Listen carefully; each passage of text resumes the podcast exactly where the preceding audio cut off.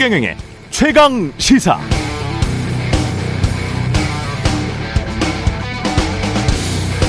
네, 제가 어렸을 때 학교 다니면서 제일 싫어했던 게 앞으로 나란히 였습니다. 그때는 선생님이 학생들을 앞으로 나란히 하라고 시키고 팔 벌려서 앞뒤, 옆, 간격 일정하게 유지해서 위에서 볼 때 가지런히 앉아 있거나 서 있는 상태가 돼야 했죠.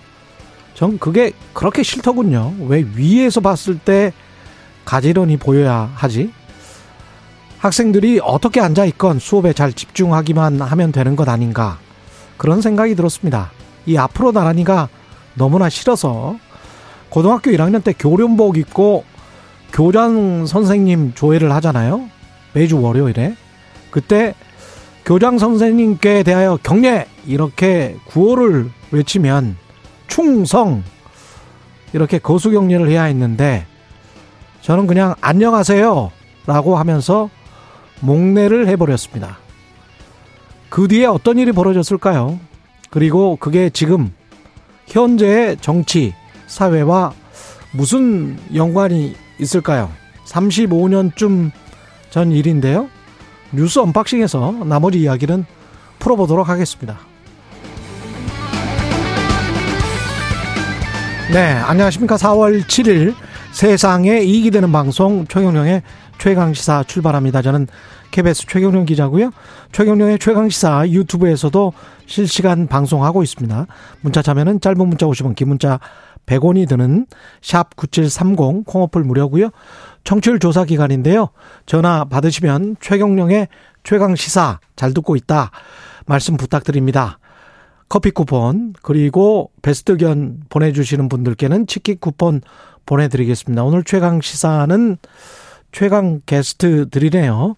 더불어민주당 김의겸 의원 그리고 홍준표 대구시장 그리고 스타 강사 김미경 씨 초청해서 이런저런 고민 상담합니다. 아, 들어드립니다. 문자 주시면 상담은 물론 추첨을 통해서 또 치킨, 커피 쿠폰 드리니까요. 많이 참여해 주십시오. 지금부터 문자 남겨주시면 되겠습니다.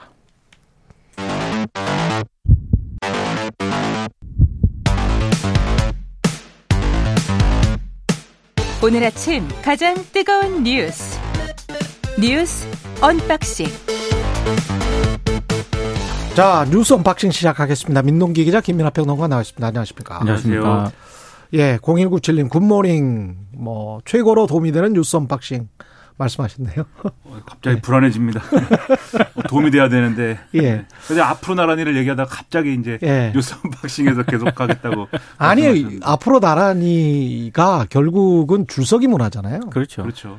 근데 이제 정치권의 그 줄서기 문화가 35년이 지났는데도 권력자들의 줄서기 문화, 관료들의 줄서기 문화는 여전한 것 같아요. 네. 그렇죠. 근데 그렇게 되면 뭐가 문제냐면 창발적인 아이디어가 나오지 않아요. 그렇죠. 그래서 제가 밥 한 공기랄지 뭐 이런 해프닝을 보면서 어떤 느낌이 들었냐면 아직도 7, 80년대식의 어떤 위에서 어떻게 보일까만 생각하는 그런 사고 방식을 가지고 있구나. 그렇지 않으면 저런 경직된 사고가 안 나오거든요. 사실 관료주의의 가장 큰 문제가 네. 눈치 보기지 않습니까? 그렇죠.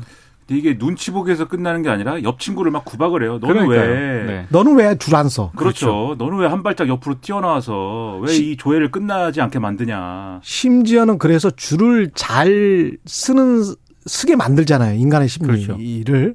그래서 줄 잘 쓰는 사람이 또 반장도 되고 승진도 하고 뭐 이렇게 되는 거거든요. 그렇죠. 근데 정치가 여의도 정치 대통령실도 마찬가지고 다 그런 식으로 심지어는 관료들까지 그런 식으로 가는 것이 아닌가 또는 심지어는 언론들까지 줄서기를 시키고 있는 것이 아닌가 그런 생각이 좀 들어서 그런 나라에서는 그런 기업이나 그런 조직에서는 그런 그런 회사가 구글 되겠습니까? 그런 회사가 마이크로소프트 되겠어요? 오늘의 교훈 이제 최경영처럼 살자. 네, 이렇게 줄 서기를 거부하며. 예, 뉴스 unboxing 시작하겠습니다. 예. 쌀값 안정 대책이 나왔습니다. 어제 이제 민간 여당 정부 간담회를 열었습니다. 그래서 이제 대책을 발표했는데요. 어, 농식품부 장관 차관이 이제 브리핑을 했거든요. 올해 수학기 쌀값이 80kg당 보통 한 가문이라 그러지 않습니까? 20만 원 수준이 되도록 하겠다. 그리고 쌀값 하락이 우려가 되면 빠른 시기에 시장 격리와 같은 수학기 대책을 추진하겠다. 이제 이렇게 발표를 했습니다. 그 한마디로 정부가 법 개정 없이 선제적인 시장 격리를 통해서 쌀값을 평년 수준으로 떠받치겠다. 이 얘기를 이제 강조한 것으로 보이고요.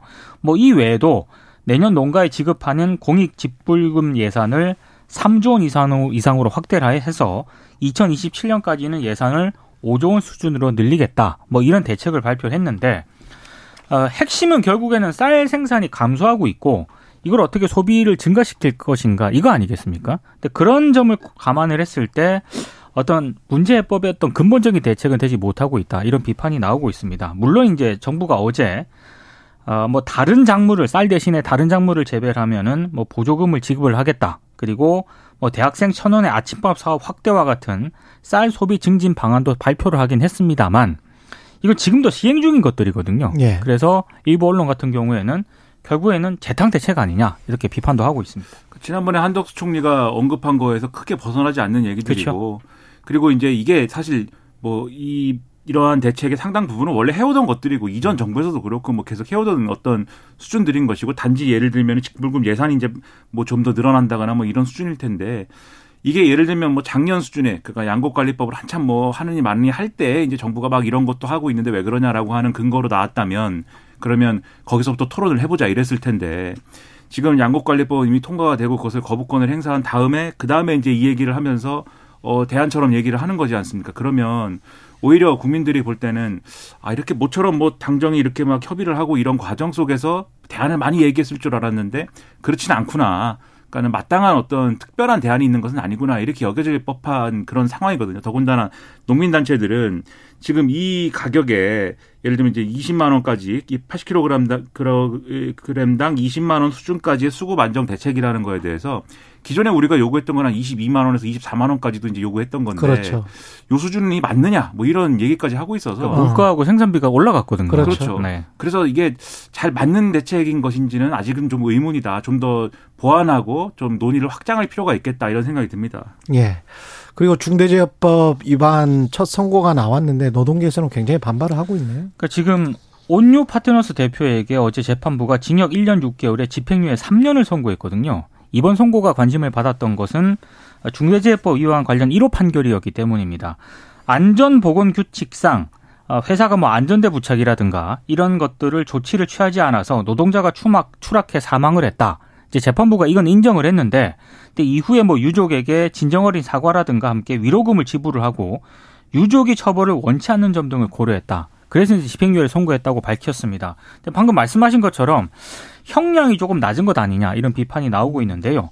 양형과 관련해서 이 재판부가 이런 판단을 했거든요.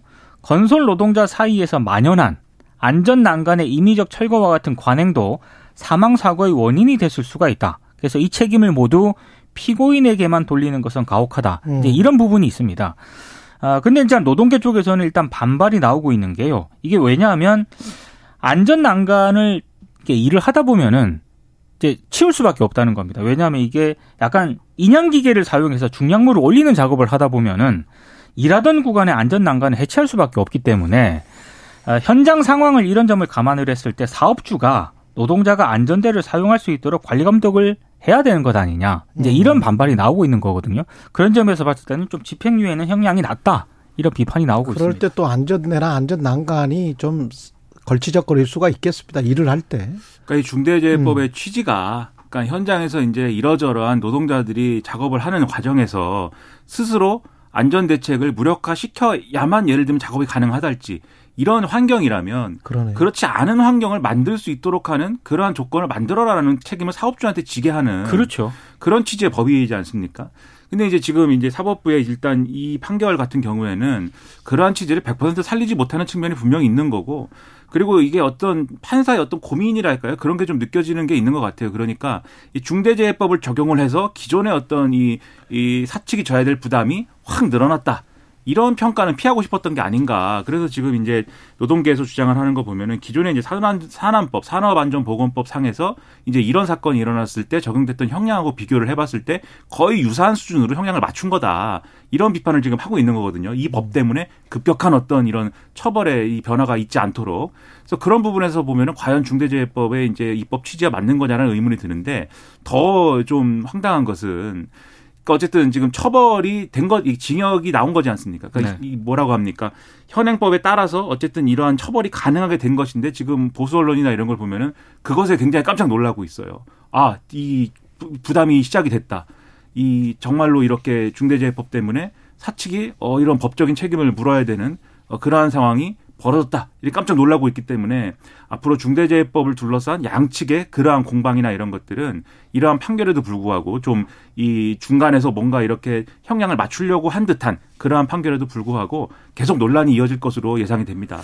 우리가 이것도 좀 생각을 해봤으면 좋겠어요. 왜냐하면 우리 건설 기업들이 외국에 가서 그 큰 건물, 높은 건물 많이 짓지 않습니까? 싱가포르에서 가장 높은 건물도 네. 우리 건설 회사들이 다 지은 것들이고 그런데 왜 유독 한국에서만 왜 이런 사고가 많이 나고 산업재해가 OECD 중에서 뭐 최고 수준이다. 뭐 1년에 2,000명 안팎으로 이렇게 사망을 한다. 왜 그럴까? 왜 똑같은 건설회사가 다른 나라 가서 뭐 초고층 건물을 지을 때는 왜 사고가 덜 나는 것일까?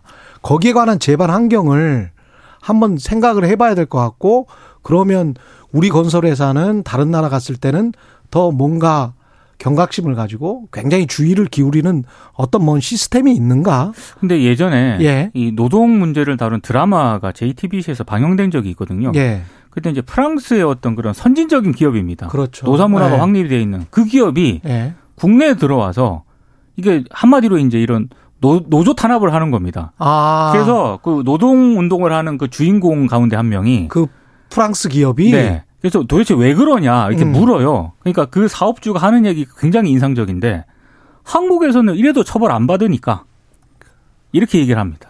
그러니까 저거예요. 네. 공기가 다른 거예요.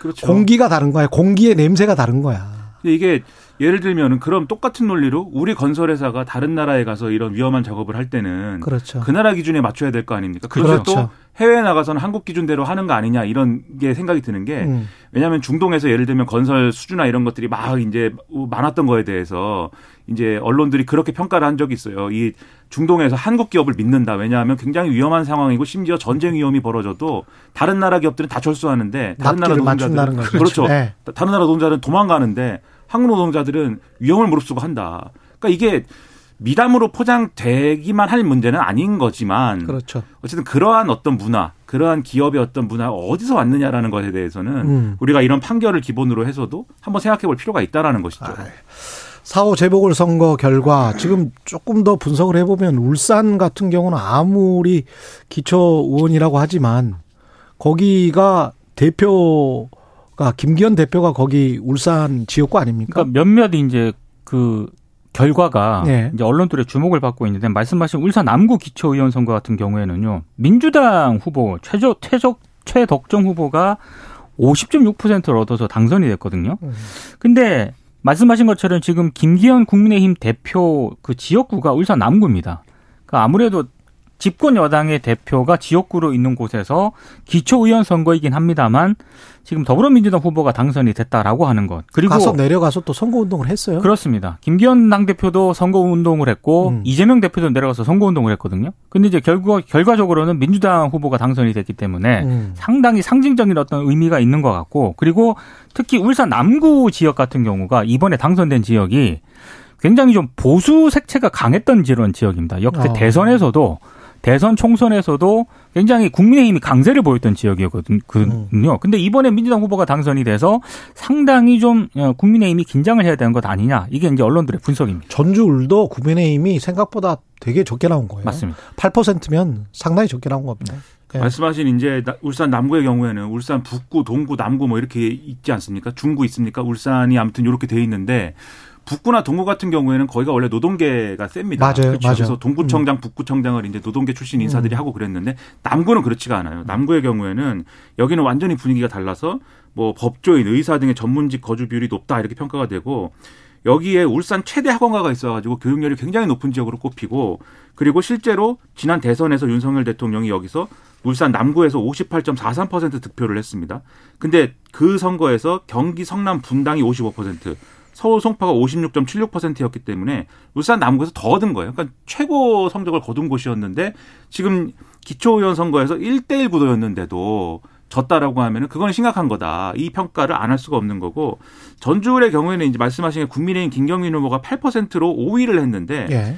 이게 이른바 이제 김건희 여사에 대한 악의적인 줄리 의혹 뭐 이런 거 제기한 안혜옥 씨가 후보로 나와서 10% 얻은 거 아닙니까? 3위로. 음, 예. 이것에도 못 미치는 데다가 이 김경민 후보가 어, 이 8% 얻은 게 이 전주시장 선거에서 15.5% 받은 거에 훨씬 못 미치는 것이기 때문에 특히 15%를 넘어야 보전을 받는 거거든요, 선거 비용을. 음. 이 선거 비용을 보전받는 정도는 확보를 해야 앞으로 호남에서 계속 분리해도 도전을 할 수 있는 기틀이 있는 것인데 그것도 무너졌다. 이렇게 평가가 되고 있어서 국민 어제는 뭐 민주당도 상당히 반성을 해야 되는 결과이다라고 말씀드렸습니다만 진보당이 당선이 됐기 때문에. 그렇죠. 근데 국민의힘의 입장에서도 지금 울산에서 졌다든가 이런 것들은 상당한 위기의 경고등이 들어왔다. 이 점을 직시를 해야 된다. 이런 지적이 안 나올 수가 없는 그런 결과인 겁니다. 예. 근데 국민의힘 아, 김기현 대표는 의석수를 30석 이상 감축이 가능하다. 갑자기 이제 이야기를 또 꺼냈습니다. 그러니까 이게 전원위원회를 통해서 의견을 수렴하자고 음. 국회의장하고 여야 원내지도부가 합의를 했거든요. 예. 근데 갑자기 김기현 국민의힘 대표가 어제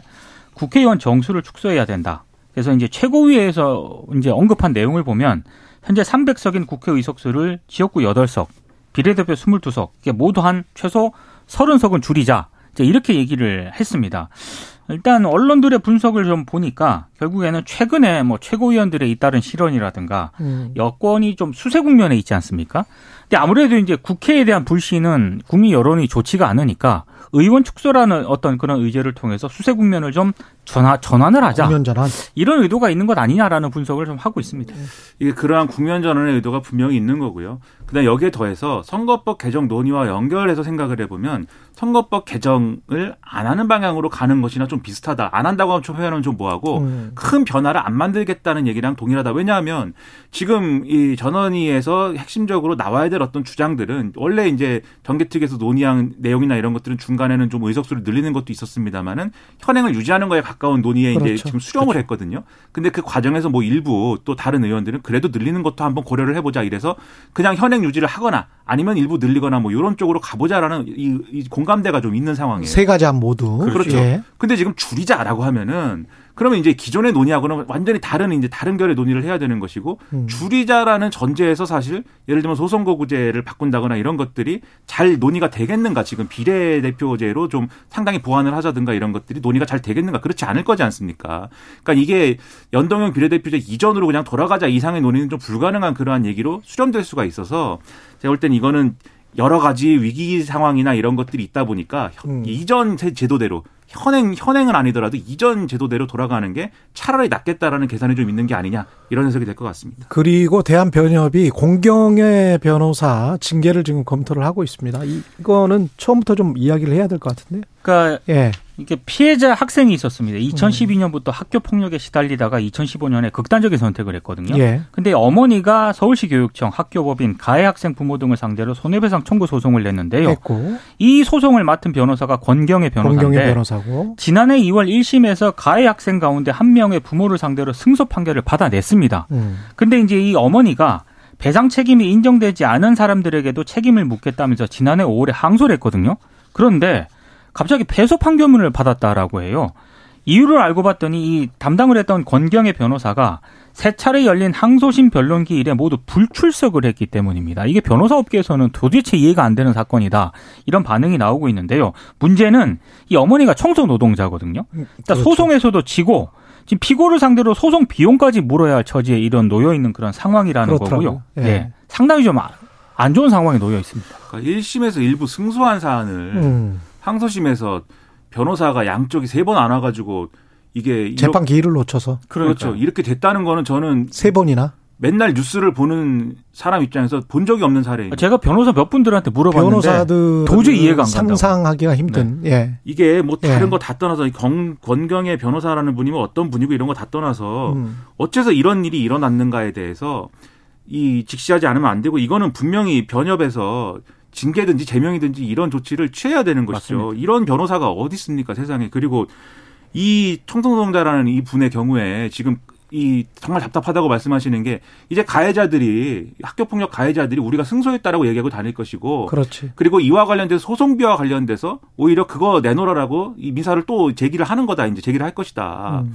그리고 원래 서울시 교육청도 그 루트대로 가려다가 논란이 되니까 지금 안 한다는 거 아닙니까 또. 확정은 아니고요. 검토하겠다고. 그렇죠. 그런 네. 분위기로 좀 변화하고 있는 건데 그러니까 이분 입장에서는 얼마나 황당한 겁니까? 변호사 자기가 이 선임한 변호사인데 어떻게 이런 일이 있는지 참 이해가 안 되는 상황입니다. 예. 뉴스 unboxing 민동기 기자 김민하 평론가였습니다. 고맙습니다. 고맙습니다. KBS 1라디오 최경영의 최강 시사 듣고 계신 지금 시각 7시 40분입니다. 오늘 하루 이슈의 중심. 당신의 아침을 책임지는 직격 인터뷰. 여러분은 지금 KBS 1라디오 최경영의 최강 시사와 함께하고 계십니다.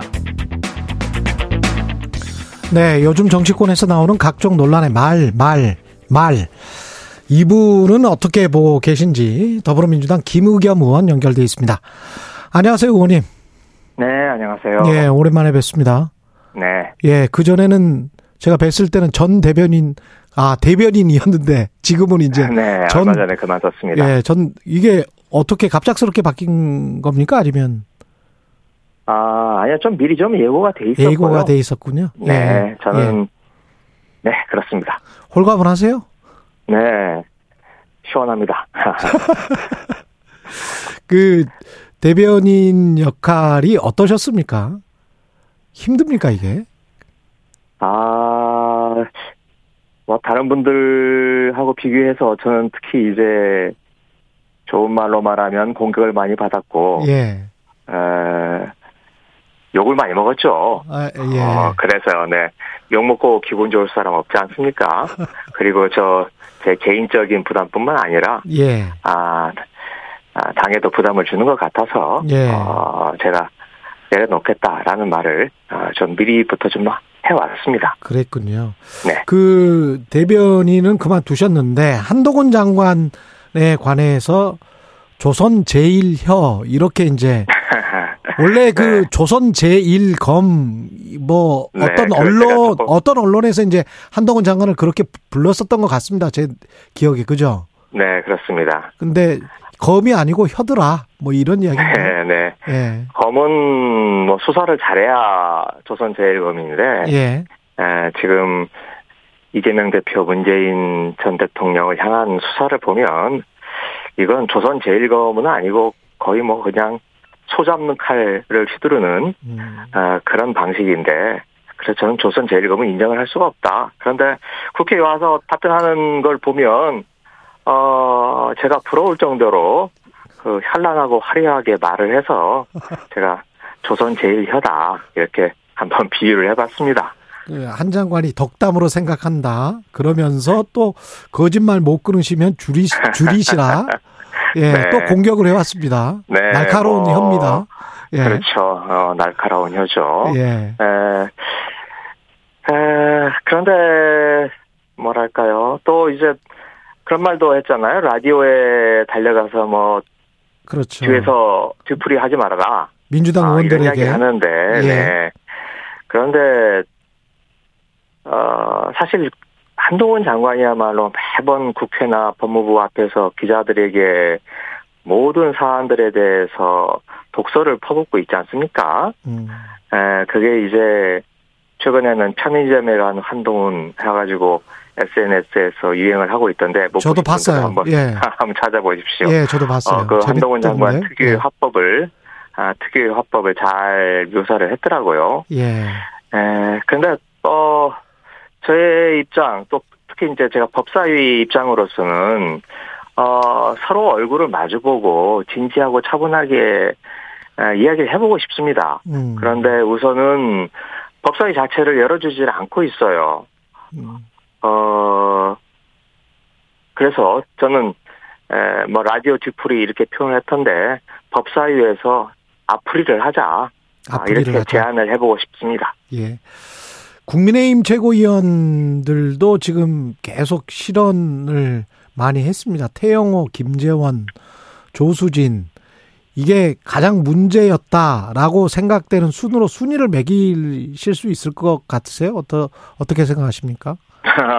예. 글쎄요, 뭐, 제, 제가 순위를 매기기보다는, 어, 언론에서 보도된 내용 또 양이나 수위, 예. 어, 이런 걸 보면, 어, 순서가 거꾸로 아닐까요? 조수진 1등, 조수진. 2등 김재원, 3등 태영호. 이렇게 되지 않을까요? 아, 그 공깃밥 발언 논란이 그렇게 컸군요. 그게 너무 희화됐다라고 이제 조수진 의원은 반박을 하고 있습니다만은 지금 우리, 저, 진행자하고 이- 이 방송에 나와서 했던 예, 말이었잖아요. 최강 시사에서 네, 했죠. 예. 그렇죠. 예. 근데 뭐, 희화됐다라고 하던데, 음, 아, 그건 뭐 뒷수습을 뒷수습을 하기 위해서 그렇게 말을 하는 게 아닌가 싶고요. 예. 그 말을 하기 전에 마치 에, KBS에만 단독을 주는 거다. 아, 그렇죠. 라고 하는 뉘앙스로 말을 하지 않았습니까? 예. 그리고 조수진 최고위원 아, 오랫동안 기자 생활을 했던 분인데 음, 내가 KBS에 단독을 준다 라고 말을 하면서 그 이야기를 했던 건 그만큼 그 이야기에 대해서 무게와 비중 아, 또 신중함 이런 것들이 깔려 있는 상태에서 한 말이라고 생각을 합니다. 예. 근데 태영호, 김재원 이- 이런 분들의 발언은 이제 어떻게 보면은 상당히 이제 극우 편향적인 시각을 반영을 했잖아요. 네, 네. 근데 당을 그건- 이끄는 지도부란 말이죠. 네, 저는 뭐 그게 우연히 나온 게 아니고 본질적인 문제이고 그분들이 원래 그런 분들이었다라고 생각을 합니다. 예를 들면 김기현 대표 같은 경우에도 어, 그 앞에 당대표로 거론됐던 뭐 유승민, 나경원, 뭐 안철수 이런 분들을 거의 억지로 꼬로 앉히고 주저앉히고 제일 뒤에 있던 분을 뭐 꼴등을 1등으로 만들어준 거 아니겠어요? 예. 에, 그리고 뭐 최고위원들도 다 비슷한 분위기와 상황에서 만들어진 거고요. 어, 그러다 보니 김기현 원, 김기현 대표가 뭐 연포탕을 만들겠다라고 말을 했지만 이건 연포탕이 아니라 그냥 윤핵관들로만 만들어진 윤핵탕이다. 음, 이렇게 생각을 합니다. 어, 그러니, 그리고 또 그런 분들끼리 모여서 더 뭐 대통령에 대한 충성 경쟁, 지지자들에 대한 구애, 이런 걸 하다 보니, 에, 원래 그런 분들이었는데 더 강경한 발언들이 쏟아져 나오면서, 어, 이런 현상이 벌어지고 있다. 아, 이렇게 생각이 됩니다. 이번 전주을 포함해서 재보궐 선거 결과에 관해서는 어떻게 생각하십니까? 네, 그게 이제 드러난 거죠. 어, 특히 저는 울산의 기초의원, 그리고 음, 뭐 당의 이름을 걸고 나오진 않았지만 교육감, 예. 진보적인 교육감. 그중 그 특히 이번에 되신 분들 분은 뭐 여러 교육감님들이 있지만 제가 보기엔 가장 진보적인 에, 원칙적인 그런 교육감님이 되셨는데 예. 에, 그것도 압도적인 표차로 됐죠. 그리고 기초의원도 그 어려운 험지에서 민주당 깃발을 들고 됐다는 것 이런 것들이 에, 윤석열 정부에 대한 이제 옐로우 카드가 처음으로 꺼내 들어진 거다라고 음. 생각을 하고요. 특히 이게 지금 김기현 원내대표의 텃밭이라고 할 수 있는 울산 아니겠습니까? 그렇죠. 예. 예, 에, 어찌 보면 국민의힘 심장부에서부터 이런 균열, 통증이 나오기 시작을 했다. 그런 의미에서 어, 예사스러운 일은 아니다 이렇게 생각을 합니다. 근데 이게 민주당 입장에서는 사실은 이제 반사이익적인 측면이 있지 않습니까? 네, 뭐 예. 그런 측면이 있죠. 네, 대통령이나 집권 여당의 실정에 관한 평가라고 할지라도 그래서 민주당 자체적으로는 뭔가 좀 잘 해야 될 텐데 네. 조홍철 의원은 이재명 사당화를 희석시킬 어 원내대표가 필요하다 뭐 이런 이야기도 하더라고요. 네, 근데 음. 저는 아, 조홍천 의원님의 그 말씀에는 동의하기가 어렵고요. 음, 어, 이재명 사당화라면 에, 뭐 지난번 체포 동의안이라든지 예, 또는 뭐 이재명 의원님이 이렇게 말을 하실 수 있다는 것 자체 그거 자체가 이재명의 사당이 아니기 때문에 가능한 거라고 생각을 합니다. 그리고 지금 뭐 한네 분 정도가 이번에 원내대표 선거에 출마를 하시는데 예. 거기에 이른바 친명이라고 하실 수 있는 분은 한 분도 없어요. 예. 어 그분들끼리 나오셔서 자유롭게 이제 토론하고 의원들의 뜻을 모아 나가실 텐데 예. 그 결과를 보면 어 민주당이 이재명의 사당인지 아닌지 또 민주당이 앞으로 민주당의 의원들이 어떤 분을 원하고 음. 어떤 방향으로 나아갈지에 대해서 뜻이 모아지는지 그게 표출이 될 거라고 생각을 합니다. 그리고 김건희 여사 고가 장신구 논란 관련해서 이게 재산 신고 때 누락 누락됐다 이 의혹을 제기하시고 인사 혁신처에 관련 자료를 요청했는데 지금 아직 못 받으셨죠?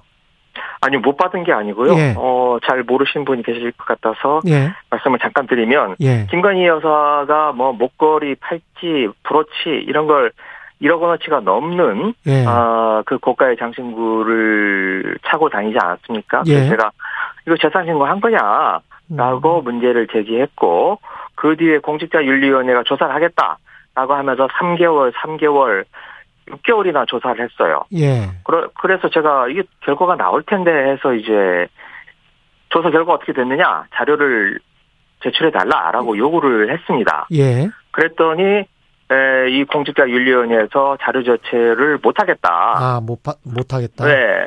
음. 아, 어, 하여튼 그러면서 자료 제출을 거부를 해버렸어요. 음. 어, 그래서 저- 그러면 이게 뭐 처음부터 이 자료 저 공개 내용이 아니라고 얘기를 하든지 예. 그러지 않고 6개월이나 조사를 하더니 어 무슨 구린 구석이 있는지 이제 와서는 자료 제출을 할 수 없다.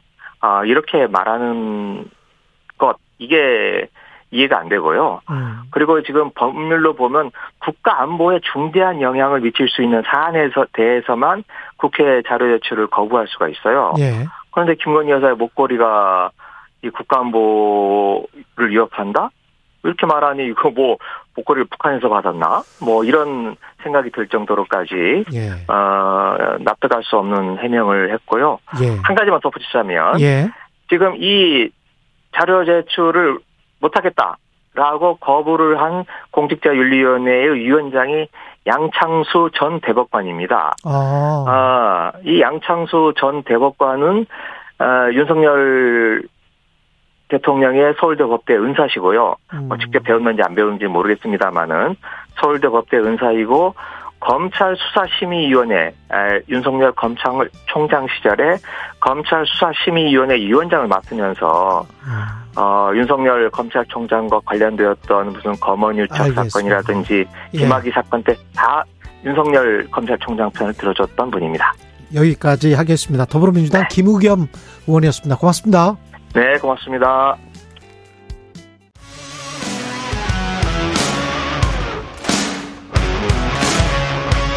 오늘 하루 이슈의 중심 최경영의 최강 시사. 네, 국민의힘 새 지도부가 꾸려진 지 한 달 흘렀는데요. 정부 여당의 정책 공조는 잘 이루어지고 있는지 다양한 정치 사회 현안에 대해서 홍준표 대구시장과 이야기 나눠보겠습니다. 안녕하세요, 시장님. 예, 예, 안녕하세요. 예, 대구시는 산불 피해는 조금 없었습니까? 아, 조금 있었는데, 예. 대구시는 이제 산불 원인이 대부분 보면 논두렁 태우다가 이제 산불 나는 경우가 있고, 예. 그 다음에 등산객 실합니다. 음, 그래서 우리는 주말마다 그, 어, 예방 인원들을 배치해서 개봉 활동을 하고 있기 때문에, 예. 큰 산불은 없었는데, 다행이네요. 예. 조그만한 산불이 일어났을 때는 대구 소방대가 10분 안에 적각 대처를 합니다. 아, 그렇군요. 예. 산불, 예. 우리는 뭐 큰 산불 피해가 없습니다. 예. 시장님은 산불 나고 이럴 때 이제 골프 연습은 안 하시죠? 에이.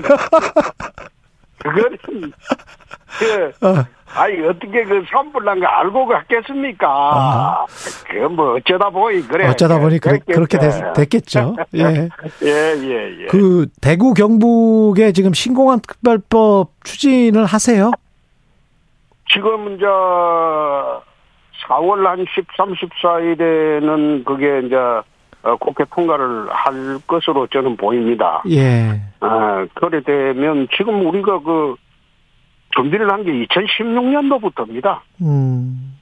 그래서 그게 다른 공항하고 가덕도하고 좀 틀린 게 예. 대구의 군공항 소음 때문에 1년에 어, 국가에서 소음 피해에 나가는 저 보상금 지급한 게 수백억입니다. 아, 그래요? 아, 그렇습니다. 어. 그 지역의 동구에 가보면 사람이 아, 여- 학교가 그 수업을 할 수 없을 정도로 전투기 소음의 피해가 큽니다. 그래서 그것을 이제 그 어성 군위 지역의 시골 지역으로 음. 군공항과 민간공항을 동시에 이전하는 겁니다. 음, 동시에 이전한다. 예. 그렇습니다. 그 가덕도처럼 새로 짓는 게 아니고 예. 국비로 짓는 게 아니고 우리가 그 대구시에서 군공항 이전비를 후적지 군공항 이전하고 난 뒤에 그 어, 개발할 그 돈을 얼마를 만들어야 하는가 하면 11조 4천억을 대구시에서 만들어야 됩니다. 어. 공항을 이전해주고 예. 그 털을 갖다가 받아가지고 이제 개발을 하는 겁니다. 음, 그런 식이군요. 그래서 이거는 국민들이 잘못 알고 계시는 게 예. 가덕도 신공항처럼 생짜배기로 국비 다 들여서 하는 게 아닙니다. 중앙정부 세금이 아니, 아니다. 아니 중앙정부가 이제 어떤 경우에 지원을 하면 그렇게 대구시가 해가지고 돈이 모자랄 때 지원하고 예. 그리고 민간공항 부분은 중앙정부에서 해야 되죠. 음. 근데 군공항 시설을 다 같이 이용을 하기 때문에 민간공항 부분은 1조 4천억 밖에 되지 않습니다. 예. 가덕도 지금 신공항은 지금 현재 14조가 넘어가지 않습니까? 예. 근데 가덕도 신공항의 건설비에 10분의 1도 안 돼요. 어. 나머지는 전부 대구시가 어, 군공항 이전한 거, 그 후적지 개발 비용으로 군공항 이전하고 국가가 거기에 이제 민간공항 활주를 하나 더 보충하는 거 그거밖에 없어요. 음. 그렇게 요 일반적으로 뭐 공항 포퓰리즘 그거하고는 달라요. 음. 알겠습니다. 그 대구 시정에도 여념이 없으신데 예. 아무래도 중앙 정치와 관련해서도 요즘 발언을 좀 많이 하신단 말이죠.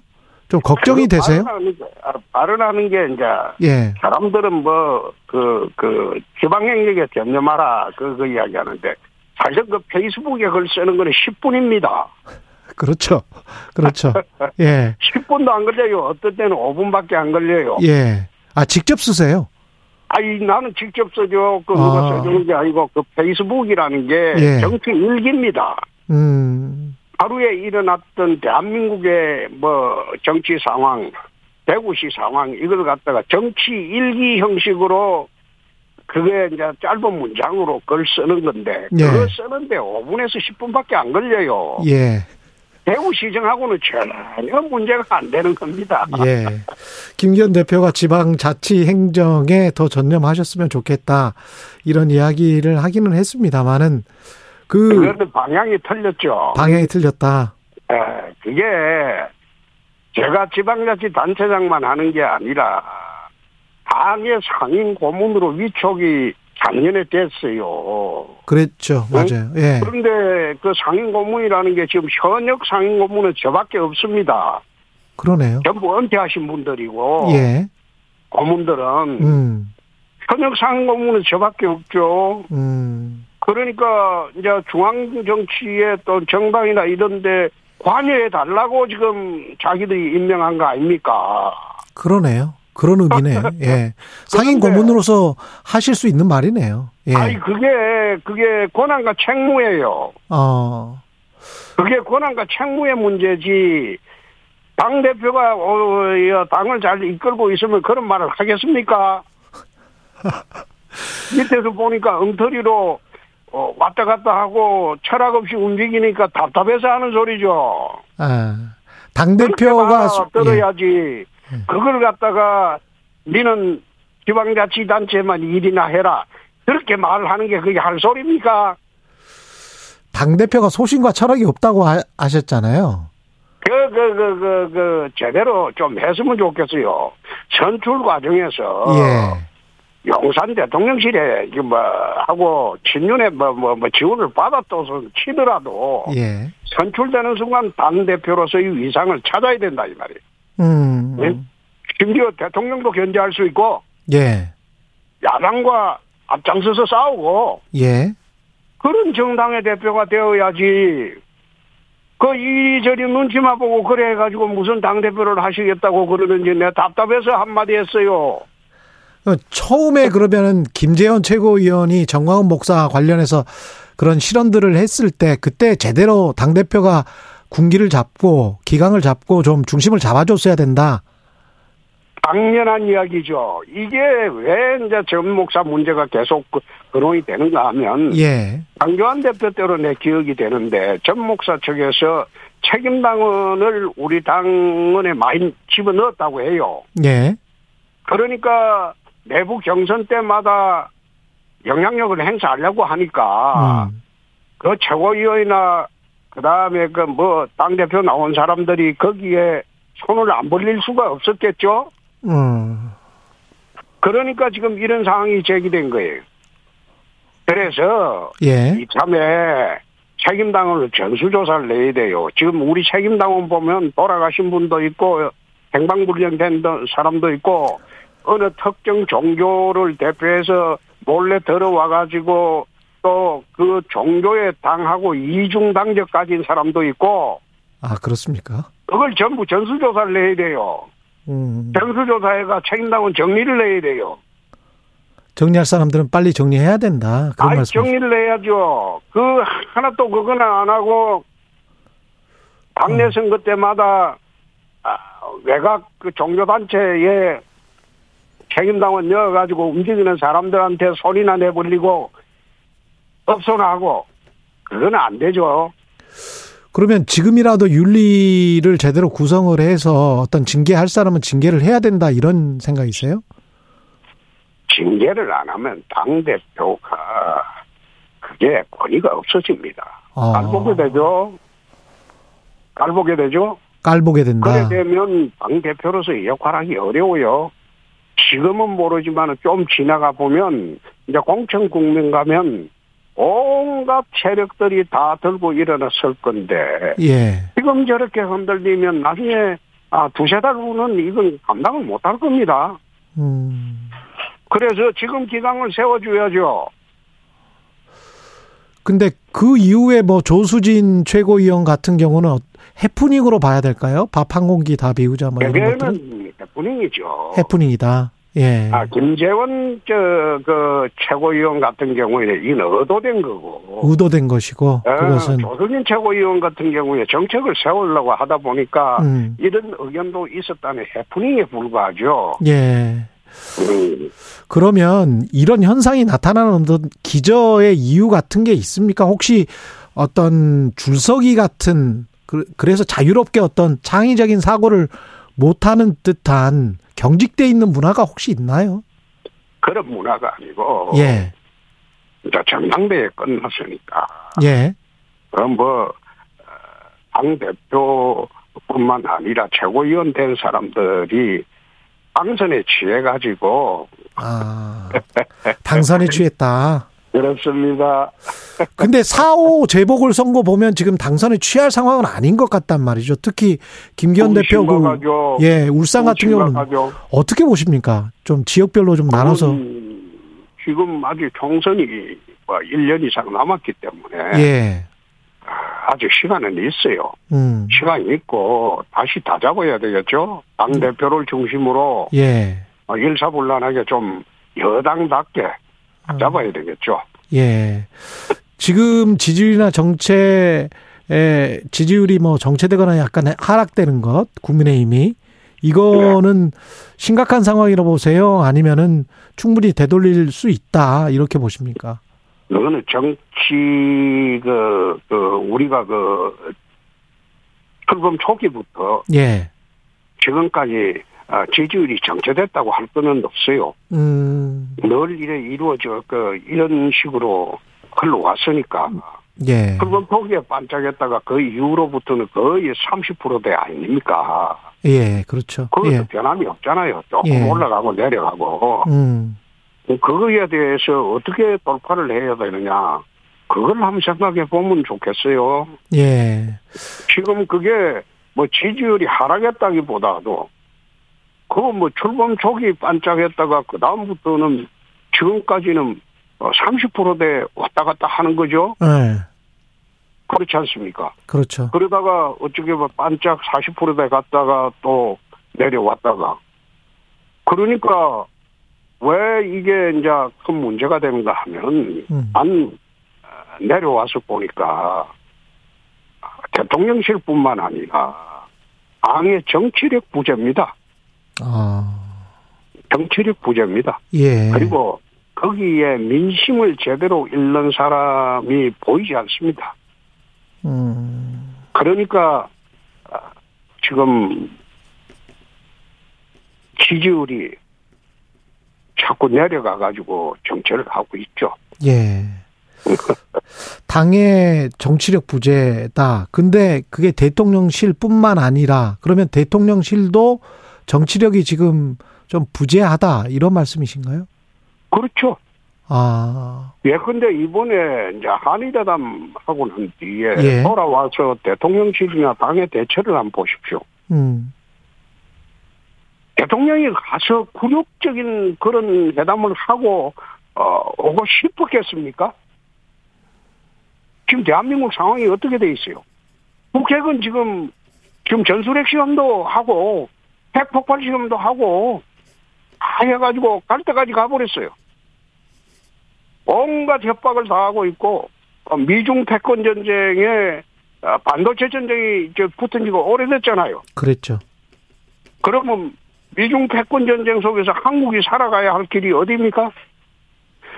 북중도 사회주의 동맹은 똘똘 뭉쳐 있는데 북한, 그 러시아, 중국은 예. 우리는 지금 살아가려면 한미일 자유주의 동맹이라도 같이 뭉쳐야 될 거 아닙니까? 음, 그래서 그 고리가 이번에 징용 문제라. 그거를 미국 측에서도 풀으라고 요구를 하고 예. 요청을 하고 그렇게 하고 있는데 우리가 지금 그 문제 풀려면 우리가 아, 양보하는 수밖에 없잖아요. 그러니까 이런 국제적으로 어려운 상황이고 남북 관계가 극한 대치 상황에서 북핵 위기 상황에서 우리가 살아갈 길이 뭐냐? 대통령께서 어, 그, 여, 일본 회담하고 와서 이렇게 안 할 방법이 있습니까? 야, 이거 하고 싶었겠습니까? 이렇게 국민들에게 없애으면 이런 식으로까지 몰리질 않는다, 이 말이에요. 음, 그걸 갖다가 자꾸 외교 잘하고 왔니, 안 왔니, 그런 식으로 논쟁을 가니까 그 외교를 외부적인 전부 상황은 다 채, 차치해버리고 구력하고 왔다. 그 한마디로 국민 감정이 지금 덜 끓고 있는데 음, 그럼 그 감정을 살릴 그, 요, 요, 우리가 알고 대처를 하려면 어떻게 해야 되는지 그걸 사- 생각해보고 뭐 대처를 해서 해야 되는데 그거 못하고 있잖아요. 음. 그러니까 지금 그, 그 코너에 몰리는 거죠. 그러니까 국제 정치 환경의 냉혹한 현실을 국민들에게 잘 인식시켰어야 했는데, 아, 그걸 갖다가 설명을 했어야죠. 예. 그리고 심지어 음, 대통령께서 홍보수석실에서도 이야기를 하면서 예. 음, 우리가 이러고 싶었겠느냐. 어. 지금 이것도 왜 방법이 더 있느냐? 어? 북핵이 지금 그 뭐, 목전까지 칼이 들어와 있는데, 응? 그래서 불가피했다. 그렇게 낮은 자세로 업소를 했으면 이런 식으로 당했겠어요? 음, 당하고 있겠어요? 그러니까 대통령실에서도 국민 감정에 접근하는 방법도 모르고 갔다 와서 뭐 이거 그 뭐 한일 문제를 그 해결하는데 큰 성과를 거뒀다 이러니까 성과는 무슨 성과? 음, 어, 성과라기보다도 그거는 이럴 수밖에 없었다고 낮은 자세로 어, 국민들한테 저 설명을 하고 업소를 했어야죠. 읍소를 했어야 했다. 아 그러면 예. 그 문제가 국민들이 우리 국민들이 지금 북핵 문제가 이래 심각한데 이해 안 할 수 있겠습니까? 근데 그 음. 지금 말씀은 제가 좀 이해가 되는데 방미를 앞두고 외교 안보 라인이 확 교체가 됐잖아요. 그거는 이해할 수 없는 뭐 부분들이 좀 있던데요, 아니, 거기는. 이해할 수 없는 부분이 아니라 생각이 좀 틀리겠죠. 아, 말씀을 해 주십시오. 예. 그, 그 생각이 좀 틀리겠죠. 예. 그거는 그 외교안보실 진현 팀하고 예. 또 이제 미국의 정통한 팀하고 음.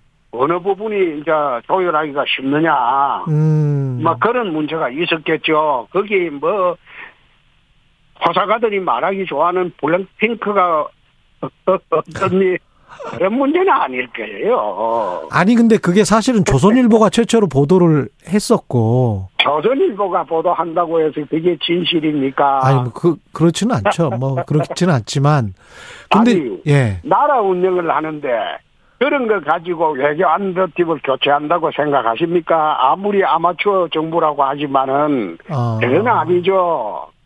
그럼 다른 일이 분명히 있었을 것이다. 아니 그거는 우리가 모르는 예. 그런 그 국제관계 사정이 있을 거예요. 음. 우리는 앉아서 밖에서 고급 정보에는 접근을 못하죠. 그렇죠, 그렇죠. 어, 감미의 속사정을 접근을 못하고. 예. 그러니까 즉각 그 주미대 사는 조태용 어, 대사를 불러들인 거 아닙니까? 미국의 어. 정동환은. 예. 그러니까 이번에 이제 미국 가는 거는 우리로서는 대한민국으로서는 굉장히 중요하죠. 예. 지금 그 전술핵 문제뿐만 아니라 아, 나토 핵협상 뭐 여러 가지가 나토식 핵 공유 문제, 확장 억제 문제 이게 전부 같이 얽혀 있기 때문에 음. 우리로서는 이번에 미국 가서 어 북핵에 대처하는 어, 확실한 국민이 안심할 수 있는 방안을 가져와야 돼요. 그 북핵 그런데 예. 그 가져오려고 하니까 기존 안보팀은 그게 좀 엇갈린 점이 있었겠죠. 음. 그런 식으로 접근을 해줘야지. 그래서 무슨 블랙핑크 공연을 했니 안 했니 그걸 갖다가 또 뭐 그 그 그 김건희 여사 측에서 관여했니 안 했니 그런 식으로 나라 운영하면 나라 망하죠. 그 그거는 아니겠죠. 예. 그거는 아니죠. 예. 아니겠죠가 아니고 예. 이건 아니죠. 예. 그거는 나중에 가식으로 뭐 나올 만한 게 그게 스트레이트 기사가 나온다면 그것도 좀 음. 무서운 이야기죠. 근데 시장님 그 가서 북핵 뿐만이 아니고 지금 가장 또 심각한 게 경제 안보 특히 반도체 쪽 아니지 않- 아니지 않습니까? 그렇지요. 근데 그 그렇죠. 반도체를 우리가 미국에서 저렇게 거의 영업 비밀에 관련된 것들을 원하는데 반도체 공장 지으려면 보조금 받으려면 어떻게 풀어야 음. 되겠습니까? 가서 뭔가를 이거는 확정 지어야 우리 기업들에게 부담을 좀 덜어줄 것 같은데요. 그거는 이제 그 산업부나 예. 여기에 이제 전문팀이 있을 겁니다. 음. 그 대통령께서 그 사실상 전문팀들의 의견을 기초로 협상을 하는 거거든요. 예. 그거는 반도체 전문가하고 뭐가 대통령이 아닌 이상 그 섣불리 그 자기 생각으로 협상하다가는 그 나라에 큰 손실을 가져오게 되죠. 예. 옛날에 그 일본의 나가소네가 어그 미국의 그, 그 무기 체계를 들여오면서 어 영어로 이제 협상을 했는데 그 협상을 잘못했을 때요. 예. 그래가지고 나가소네 수상이 그것을 제가 듣기로는 그 당시 한 10억 불 손해를 봤다. 음.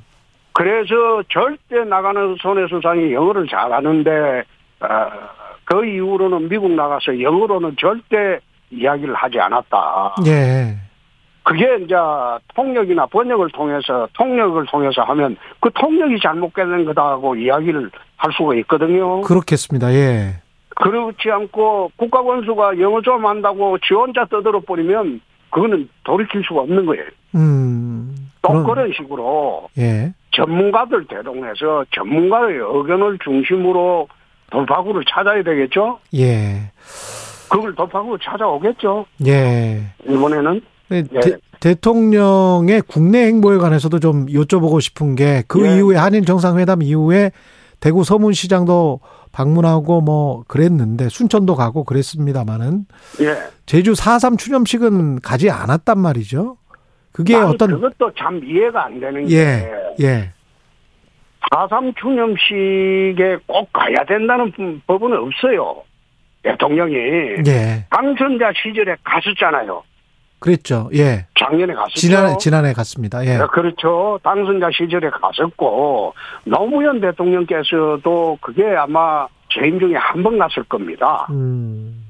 그래서 이번에는 방미 문제도 있고 여러 가지 현안도 있으니까 국무총리가 어, 가서 이야기해도 되는 거죠.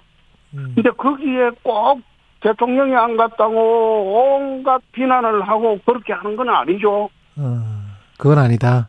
아, 네. 그건 아니죠. 어. 그런 식으로 접근을 하는 거는 아니죠. 아, 지금 대통령 임기가 앞으로 4년 더 남았는데, 예. 응? 내년에도 갈 수 있고, 음. 후내년에도 갈 수 있는 거죠.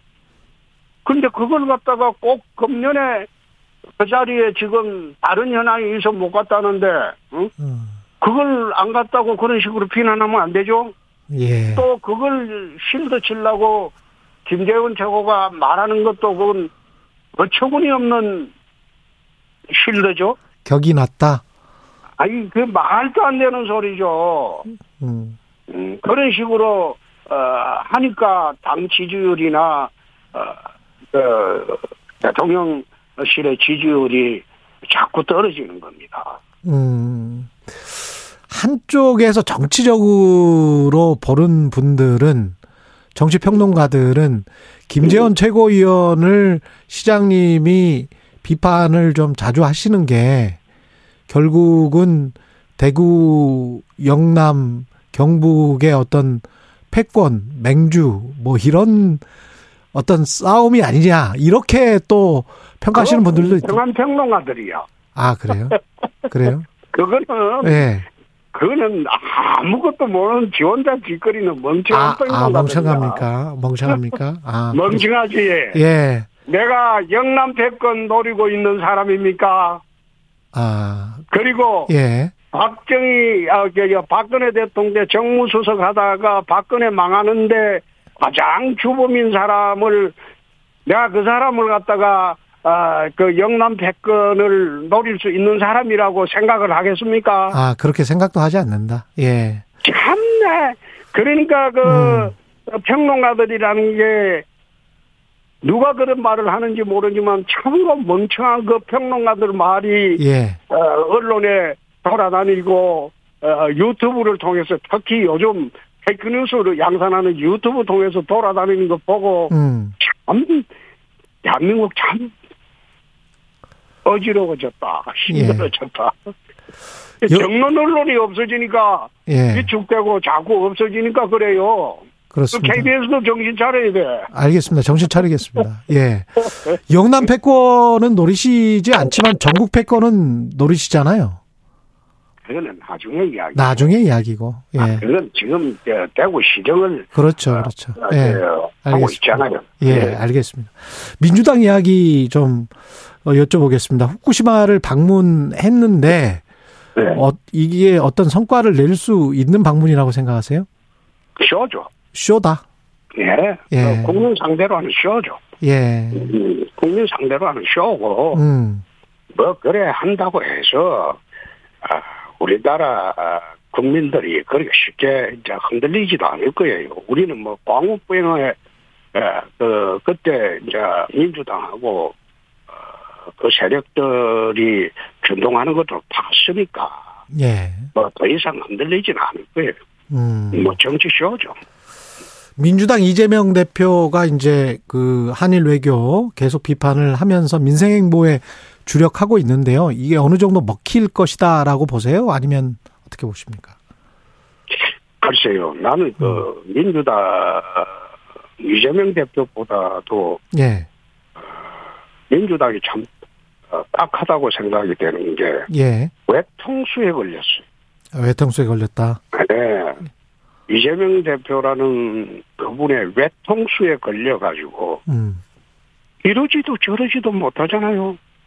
지금 국가 지도자 중에서 그렇게 많이 비리에 휩싸여 가지고 앞으로도 더 몇 건이 기소돼 가지고 법원의 심판을 받아야 될지도 모르는 어 분을 안고 어 내년 총선을 치러야 되니까 예.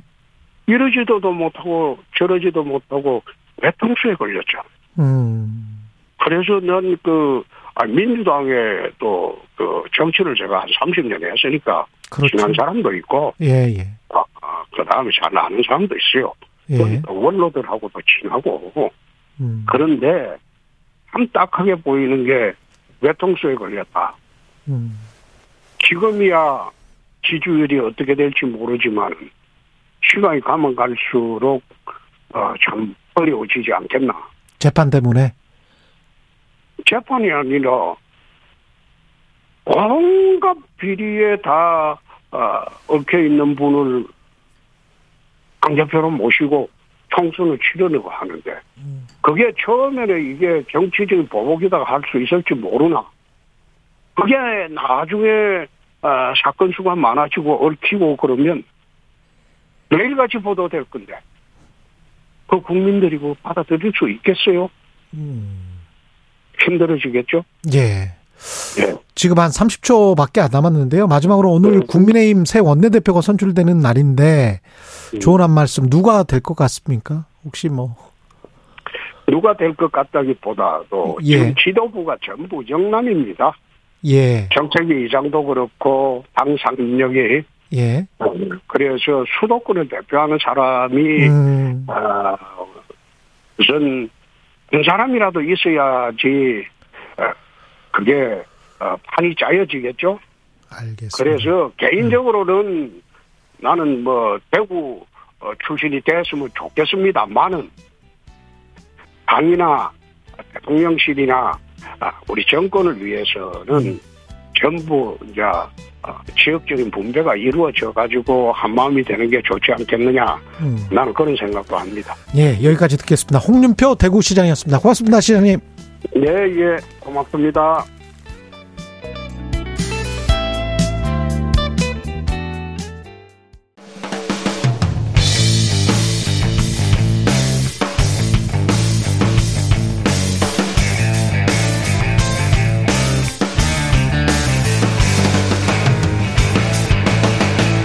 최경영의 최강 시사.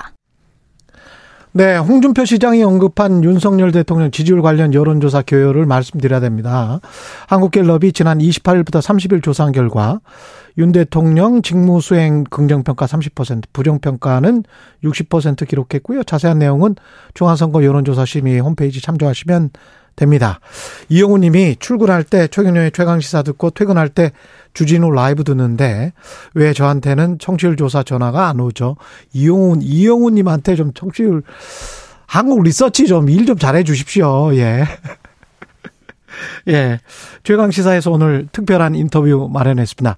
언니의 독설부터 김미경의 마흔 수업까지 다양한 연령과 분야를 아우르는 자기개발 스타 강사 김미경 MK MKYU 대표 모셨습니다. 안녕- 안녕하십니까? 네, 안녕하세요. 반갑습니다. 음, MKYU가 MK 미경 어떻게 하셨어요? 미경 U는 YU는 Y는 U, MKNU라고 아, 보시면. 미경과 예, 그 여러분이군요. 우리의 universe입니다. 아, 그렇군요. 음. 아, 유는 universe 네, 이런 뜻이군요. 음. 예. 처음 모시는데 사실은 저는 MKYU에 가서 한번 네, 예, 뵀죠. 예, 네. 뵀었었죠. 예. 네. 요즘도 바쁘시죠? 뭐 저는 30년 내내 똑같이 사는 것 같아요. 예. 늘뭐 책 쓰고 강의하고 뭐또 여러분들 만나고 그렇게 예. 살고 있어요. 예. 그 분야를 계속 지금 확장해서 넓히시더라고요, 보니까. 예, 강연 분야를. 이게 또 일부러 그러려고 뭐 의도한 게 아닌데 예. 참 인생의 어려운 고비마다 솔루션이 생기면 그게 하나의 분야가 되고 예. 그렇게 된 것 같아요. 사실 제가 이 코로나 때 정말 힘들었거든요. 왜 그 그 강의하는 사람들은 거의 그냥 그랬죠. 완전히 셧다운 됐었잖아요. 예. 그랬죠. 저도 정말 몇 개월 동안 통장에 영원이었어요. 영원. 강의가 하나도 없으니까. 아, 진짜? 와. 진짜 그렇게 그래서 저는 야 이렇게 내 직업이 사라질 수도 있겠구나. 그걸 처음으로 위기를 느꼈거든요. 음.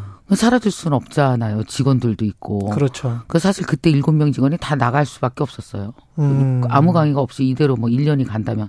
근데 예. 3년 갔잖아요. 그렇죠. 그러니까 얼마나 제가 한 3개월째 될때 머리가 쭈삣 서면서 어. 큰일 나겠다. 이제 생각을 했죠. 그래서 제가 그때 공부를 했고 그때 딱 하나 머릿속에 떠오른 단어가 디지털 transformation. 어. 아, 이게 모든 오프라인이 온라인으로 올라갈 수 있는, 옮겨갈 수 있는 기술이 다 이미 있는데 나는 왜 여태까지 그걸 모르고 살았지? 음. 그때부터 이제 공부를 했는데 우연히 신문 기사 하나가 저에게 엄청난 머리를 꽝 때리는 효과가 있었는데요. 예.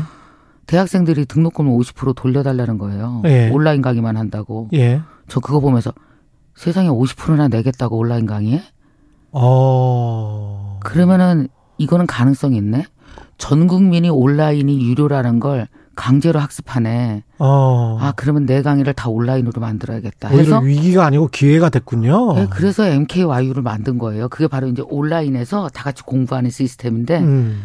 보통 30대에서 50대 분들이 공부하기 시작했고 디지털 세상에 예. 대해서 그래서 뭐 이제 온라인에서 마케팅도 하고 먹고 사는 방법을 제가 체계적으로 강사들을 모셔서 가르쳐 드리기 시작했어요. 예. 제 강의뿐이 아니라 그랬더니 그때 100명으로 시작해서 지금은 8만 명의 학생이 공부하고 있죠. 100명으로 시작해서 8만 명. 네, 3년 됐어요. 그 주로 누가 들으십니까? 어떤 30대, 분들이 40대, 50대, 60대 성인들 자기 개발하고 예, 싶으신 분들 다시 대학으로 들어가서 무엇인가 배우기는 어렵잖아요. 그러니까 평생 그래서- 대학원의 개념이네요. 네, 맞아요. 그러면 네. 저희가 처음 했던 게 이제 디지털 세상에서 내가 먹고 사는 방법을 구축하는 걸 가르쳐 드렸어요. 음. SNS를 활용하는 거라든지 이미 있는 플랫폼에서 음. 사업을 하는 거라든지 이제 그 다음에 가서 이제 NFT 뭐 메타버스, 웹3 지금은 이제 AI 공부하고 있죠. 예. 그러니까 이렇게 왜 우리가 사는 세상이 지난 5년간 너무 그러니까 사회가 개인보다 너무 빨리 똑똑해지잖아요. 그렇죠. 따라잡을 수가 없잖아요. 기술이 예, 그래서 특히. 이제 그런 것들을 가르쳐서 그런 기술을 나의 인생에 내 일상과 사업에 적용하고 뒤처지지 않게 살아가는 방법을 성인들에게 지속적으로 어, 공부를 하는 시스템을 갖고 있는 거죠, 저희가. 근데 그 김미경 대표님처럼 제가 네. 말씀을 나눠봐서 아는데 음. 학습 능력이 어마어마하시거든요. 다른 그렇죠. 예 다른 전혀 네. 다른 생소한 분야도 예. 뭐라고 할까요? 트였다고 할까요? 그냥 이렇게 쑥쑥 음. 알아들으시고 그 다음에 거기에서 자기화하는 능력이 굉장히 타고 탁월하신 분인데 그게 어떻게 그렇게 됐습니까? 그게 예, 사실 제가 원래 음대 나왔잖아요. 예, 초기에 되게 무시받았어요. 음, 음대 나온 여자가 뭔 강의를 하냐. 예. 기업체 연수원에서 제가 강사료가 제일 낮아요. 음대 나와서. 교육학과 사회학과 나온 사람 많이 주거든요. 예, 되게 서러웠어요. 예, 그래서 제가 생각했죠. 두고 봐라. 음. 내가 끝까지 살아남을 거야. 그래서 정말 저는 그때 책장을 샀거든요. 책을 산 게 아니라 아 책장을 책장을 사놓고 예, 내가 읽은 책으로 저 책장을 다 채운다. 어, 어차피 사람들은 20년 공부한 거 갖고 먹고 사는 게 아니라 현재 시점에서 매일 공부하고 매일 깨달은 걸로 먹고 살게 될 거야. 와. 나는 거기서 탁월해질 거야. 그러면서 어. 그냥 모든 분야를 굉장히 빠르게 어, 늘 꾸준히 공부를 했어요. 그러면서 이제 제 머릿속에 세팅된 게 음, 어느 한 15년 넘으니까 이런 생각이 들더라고요. 아, 남의 머릿속에 들어가서 이해된 건 내 머릿속에서도 다 이해될 수 있다는 뜻이구나.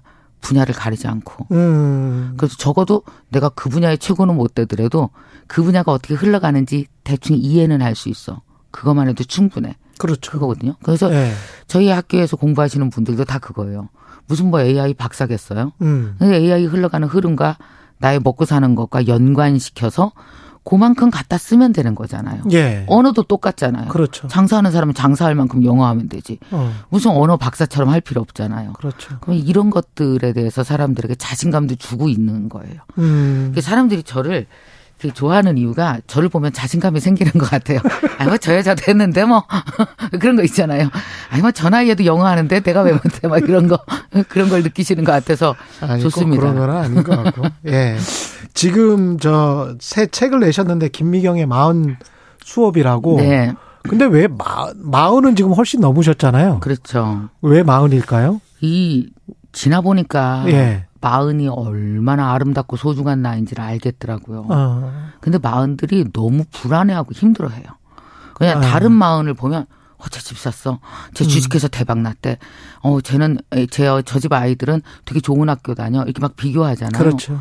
그리고 또 뭐냐면 마흔이 가장 치열할 때예요. 그러니까 인생의 국영수 시즌이에요. 예, 예체능과 국영수가 있다면 예. 결혼하고 집 사고 애 낳고 이거 다 인생 국영수잖아요. 그렇죠, 그렇죠. 이거 푸는 중인데 또 이거 성적을 또 1등부터 100등까지 또 줄을 세워요, 우리가. 예. 그러면서 시기가 있다고 생각해요. 음. 49이면 다 끝났다. 이때까지는. 다 이루어야 돼. 어. 그래서 왜 마흔들한테 물어보면요. 50대는 이런 느낌으로 봐요. 거기 사람 사는데요?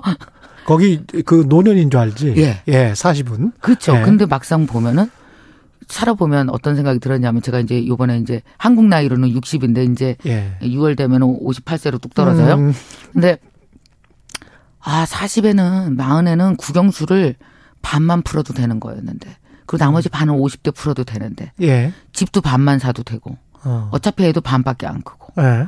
그래서 모든 것들이 다 커리어도 반 음. 그리고 나머지 50대 하면 되는데 40대가 왜 이렇게 조급해졌을까? 그러니까 40대가 제일 많이 하는 질문이 남자들은 야 이거 언제까지 계속 할수 있을까? 여자들은 그렇죠. 집에서 우리 뭐라도 해야 되지 않아? 그렇지. 그 두 가지 질문 속에서 시한이 있는 거예요. 49세까지. 음. 그러다 보니까 그때까지 못하면 다 포기해버리는 거죠. 근데 우리가 100살을 살잖아요. 그렇죠. 어떻게 인생에 정신 차리고 15년 살고 나머지를 포기해요. 음. 그래서 마흔에게 다시 시작하는 희망을 주지 않으면 음. 50대, 60대, 70대 그 아름다운 시절이 살아낼 수가 없겠다. 예. 다시 살려내게 해드렸으면 좋겠다가 제가 60 가까이 와서 깨달은 거거든요. 음. 그래서 이제 마흔들에게 그런 얘기를 해주고 싶었어요.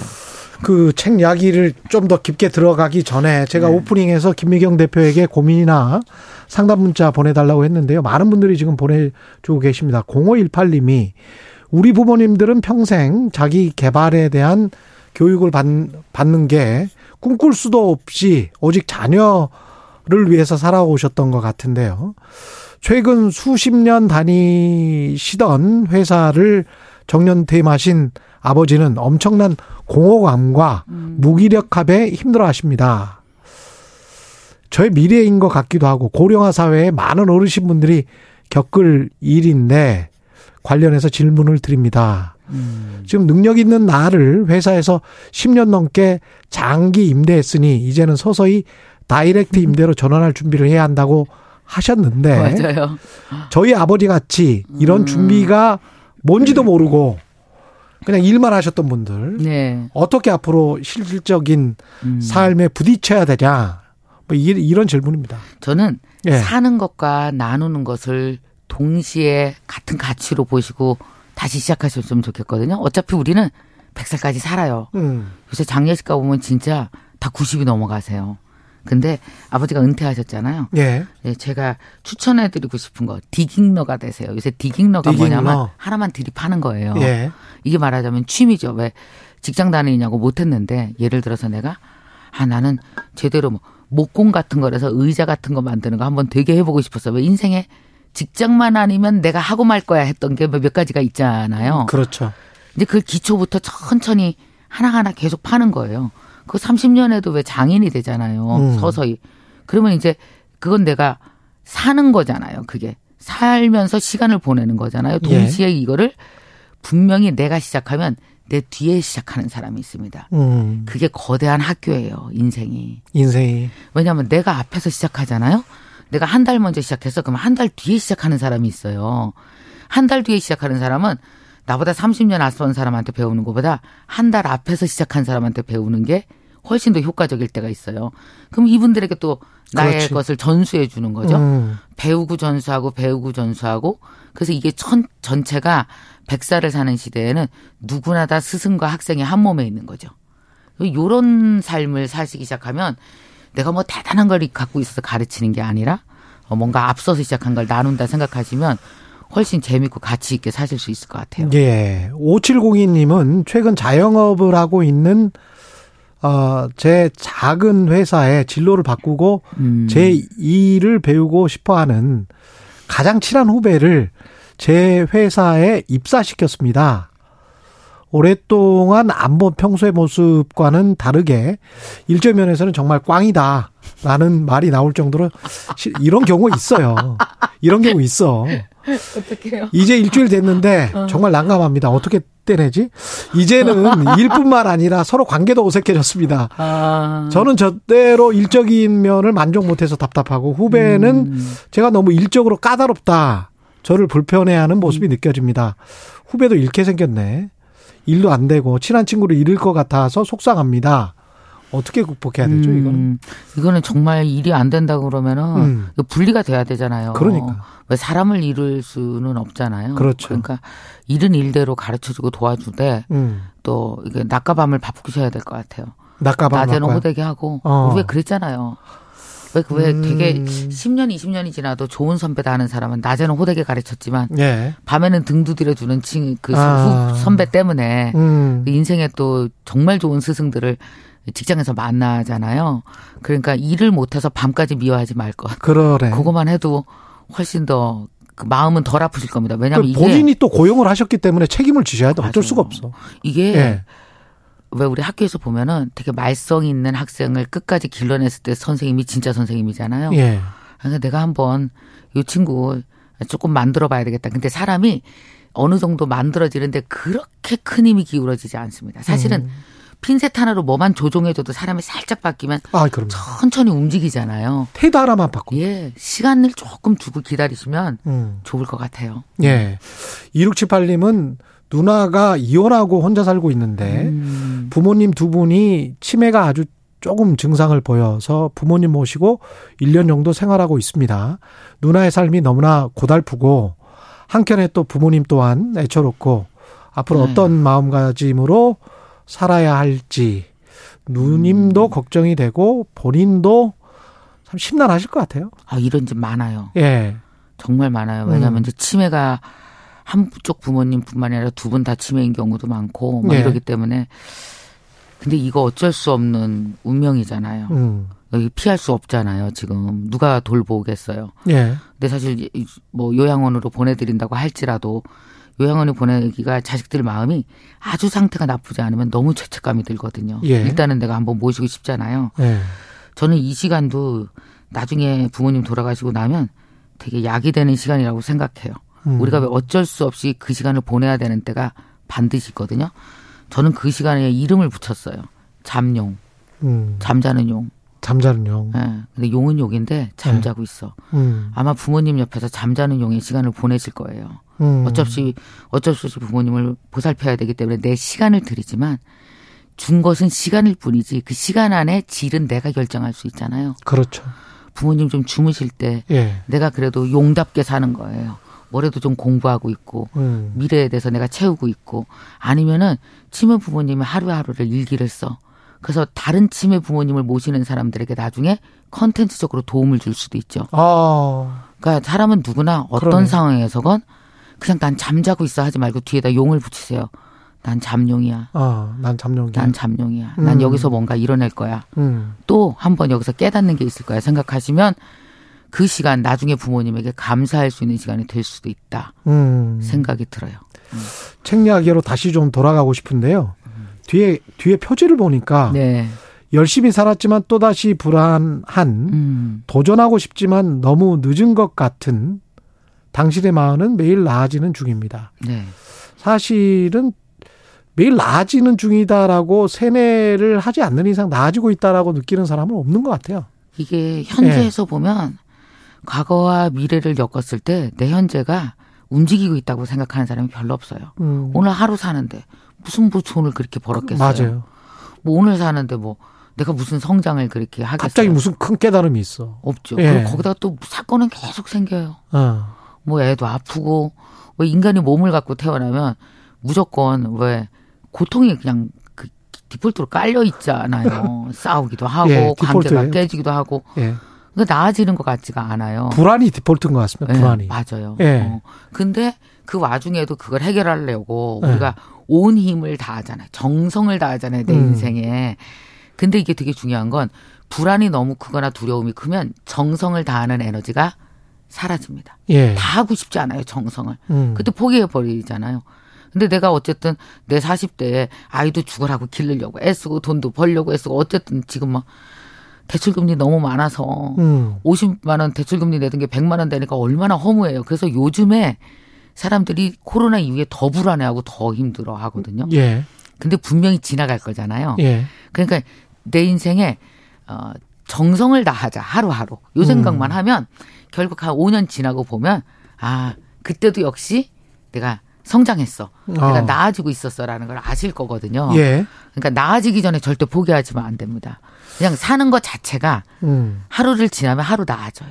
그러니까 꼭 나아지는 삶을 살기에 포기하지 마셨으면 좋겠어요. 이 책에 혹시 그럼 나아지는 네. 삶을 살기 위한 어떤 매뉴얼 같은 것, 단계별 접근법 같은 것 그런 것도 있습니까? 어떻게 아셨어요? 뭘, 아, 있어요? 있어요. 왜냐하면 예. 사실 이런 문제가 있다라고까지 쓰면 책이 안 돼요. 예. 이 자기개발 책이 엄청 어려운 이유가요. 예. 그러니까 문제 화두를 던지는 건 너무 쉬워요. 음. 다 우리 불안한 거 알잖아요. 예. 그거 어쩔 건데. 그렇지. 이 솔루션 때문에 정말 머리가 터지게 고민. 머리가 터지지, 사실은. 그게 되게 고민스럽거든요. 예.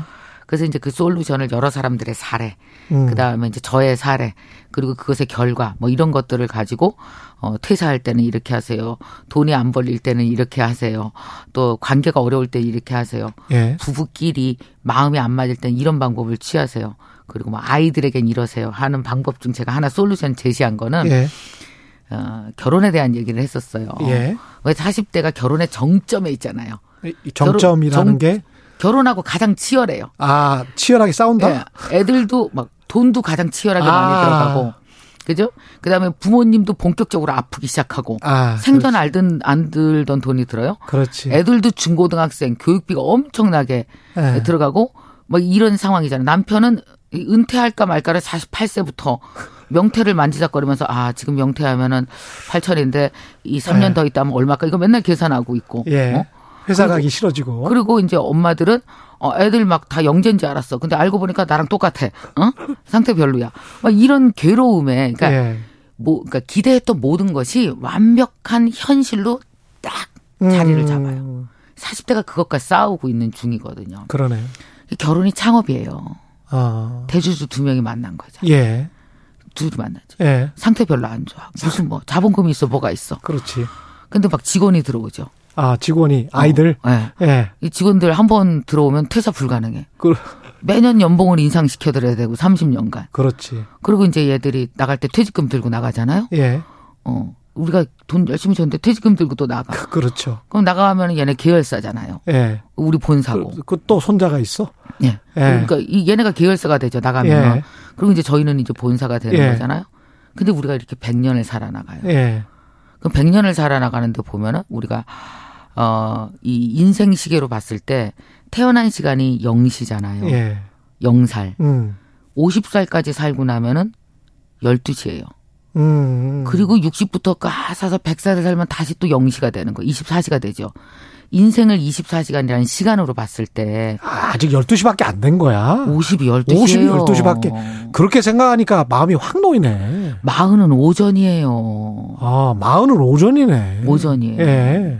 그리고 이제 그럼 우리가 100살을 살아요. 저 나이 60대에 봤자 2시밖에 안 됐어요. 아직 밖에 해가 쨍쨍해요. 그렇죠. 해가 그러니까. 중천에 떠 있구만. 예, 거의 80대가 넘어야 겨우 9시가 되는 거예요. 음. 자, 그렇게 보면은 우리가 이제 정말 아이들에게 이 어마어마한 그 집안에 있는 돈의 60%를 매번 투자해. 예. 계열사가 들고 나가. 본사는 빈털터리가 돼. 예. 이게 맞나? 좀 더 현명해져야 되지 않을까. 그래서 제가 제시한 것이 아이들 교육에 어떤 회사가 직원 교육에 전체 예산의 20% 이상을 쓰냐. 망하려고. 그렇지.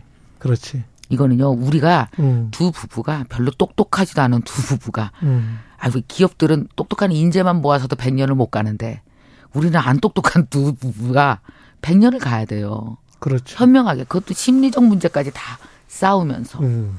그러니까 40대 중간 허리에 정말 지혜로워져야 되잖아요. 남들 사는 대로 다 똑같이 따라가고 비교에 시달리고 어, 이렇게 살 것이 아니라 우리 집은 이렇게 할 거야라는 새로운 플랜을 다시 한번 나답게 짤 필요가 있는 음. 거죠. 그냥 우리 재정에 맞게, 우리 형편에. 맞게. 네. 예. 아이들의 교육에 대해서 음. 우리 재정에 대해서 40이 100을 바라볼 때 오전 시간은 어때야 되느냐에 대해서 뭐 이런 솔루션들을 많이 이 책에 썼죠. 네. 8625님이 자신감이 생겼어요. 57세입니다. 오후 초반이네요. 박수. 예, 잘했습니다. 오후 초반. 예. 김영님님은 최강 상담으로 바꿨군요. 뭐 이렇게. 근데 2095님의 이 질문은 예. 비슷한 질문이 많을 것 같아요. 왜냐하면 남편 입장입니다. 이분은 남자인 것 같아요. 예.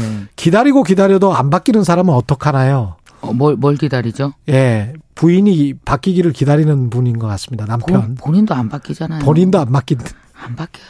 이렇게 이런 자세로는 안 된다. 이 아니 진짜 예, 사람을 사람을 바꾸려고 하는 게 아니라 그러니까 이거죠. 사람은 그대로 서 있잖아요. 상대방은. 아 그게 거꾸로였습니다. 부인이 보낸 거였네. 아, 자기 남편이 안 바뀐다는 이야기였고. 어, 맞아요. 예, 본인도 안 바뀐 거예요. 예. 왜냐하면 남편이 안 바뀌는 이유는 내가 같은 각도로 봐서 남편이 안 바뀌었다는 생각을 안 해봤어요. 음, 남편의 뒤를 굳이 돌아가서 보신 적 있으세요? 옆모습을 본 적 있어요? 예, 내가 각도를 바꿔야 그 사람의 각도가 달리 보이는 거지. 남편이 똑같다는 건 나도 똑같은 각도로 평생 봤기 때문이에요. 음, 근데 내가 각도를 바꾼다라는 건 엄청난 깨달음, 공부, 충격이 없으면 나도 안 바뀐단 말이에요. 예, 그래서 외부로부터 오는 나의 시각을 바꿀 수 있는 계속된 깨달음을 줄 수 있는 충격을 받을 수 있는 루트가 없으면 사람은 되게 불행하게 살아요. 근데 그게 고통으로 다가오면 어떡해? 시선을 계속 바꿔야 돼요. 아, 지금이 고통스러우면 바꿔야 되는 그냥 거죠. 고통이 진정한 고통이 오기 전에 그러니까 남편이 뭐 아프거나 뭐 네. 그러기 전에 빨리빨리 시각을 바꿔야 되겠네. 관점을 그러니까 지금 이제 대부분 사람들이 우리 직장에서도 그러잖아요. 예 그 사실 솔직히 남편이 아프면 시간 시각 바뀌어요. 음. 사람이 건강과 죽음 앞에서 안 바뀌는 사람이 없거든요. 예 그 원래 신이 바꾸라고 그런 거 주는 거잖아요. 그렇죠. 그, 그, 너 이래도 안 바뀌어? 근데 음. 언제 안 바뀌냐? 평상시 미움이 안 바뀌는 거예요. 평상시 미우면 왜냐면 계속 밉잖아요. 근데 미운 각도로 계속 보는 거예요. 안 예. 바뀌죠. 근데 그 사람이 꼭 믿기만 하겠어요? 음. 다른 각도도 있거든요. 그 다른 각도로 내가 두 발짝 움직이는 게 세상 죽을 때까지 안 돼서 서로 그렇게 미워하고 살잖아요. 그게 진짜 어렵더라고요. 어렵죠. 이게 근데 음. 거의 뭐 시간이 다 돼가서 이렇게 뭐 프로펠러처럼 계속 돌리면서 살고는 싶은데 네. 내가 지금 번아웃이 왔다. 음. 내가 지금 너무 사실은 나는 열심히 살았다. 네. 근데 너무 피곤하다. 아무것도 음. 하기 싫다. 네. 이런 상황이면 어떻게 해야 됩니까? 멈춰야 됩니다. 멈춰야 됩니까? 당연히 멈춰야 됩니다. 아, 멈춰야 되는 거군요. 번아웃의 끝이 절벽이거든요. 음, 그러니까 내가 나를 너무 쓴 거예요. 예, 그러면 나를 잠시 멈추잖아요. 근데 예. 사람 사람들 생각에 달릴 때 뭔가 이루어지고 멈추면 아무것도 안 이루어지는 것 같잖아요. 음, 근데 밥은 불 끄고 뜸 들일 때 진짜 밥이 돼요. 음. 사람도 가끔 뜸이 들어야 돼요. 예. 그래서 멈추면 뜸 드실 겁니다. 멈추면 또 다른 게 또 다른 게 그 그 안에서 이루어질 거거든요. 왜 예, 뛸때 근육 그 다리에 크는 근육이 따로 있고요. 예, 제자리 걸음일 때도 근육이 커요. 그러니까 사람은 멈춰도 커요. 멈출 때 크실 거예요. 그러니까 걱정하지 마시고 죽을 것 같을 땐 쉬셔야 돼요. 예. 네. 5987님 많이 배웁니다. 좋은 시간이네요. 말씀하셨고요. 7939님의 질문이 마지막 질문으로 하겠습니다. 음, 되게 좋아요. 네. 우리 강사님은 김미경 강사님은 행복하신가요? 음, 예, 저 되게 행복해요. 행복하십니다. 네, 예. 행복한 이유는 예, 내가 원하는 하루를 살려고 내 인생에 이렇게 정성을 다하고 나면 음, 되게 흐뭇해요. 똑같이 하시면 될 것 같습니다. 내가 원하는 하루를 정성을 다하면서 계속 1분 네. 1초 그렇게 살면 행복할 수밖에 없겠습니다. 그래서 나아졌어요. 저도 40대 때 아무것도 없었거든요. 예. 집도 없었고 돈도 없고 뭐 사람들한테 뭐 음대 나왔다 고 엄청 무시받고 사실 그랬어요. 근데 정성을 다했더니 예. 40대보다는 50대가 나아졌어요. 확실히 조금씩 매일매일 예. 그때는 안 보였죠. 예. 나아지는 게 결국 나아지더라고요. 아, 오늘 저도 많이 배웠습니다. 자기 개발 강사 김미경 MKYU 대표였습니다. 고맙습니다. 네, 감사합니다. 네, 4월 7일 금요일 KBS 1라디오 최경령의 최강 시사였습니다. 고맙습니다.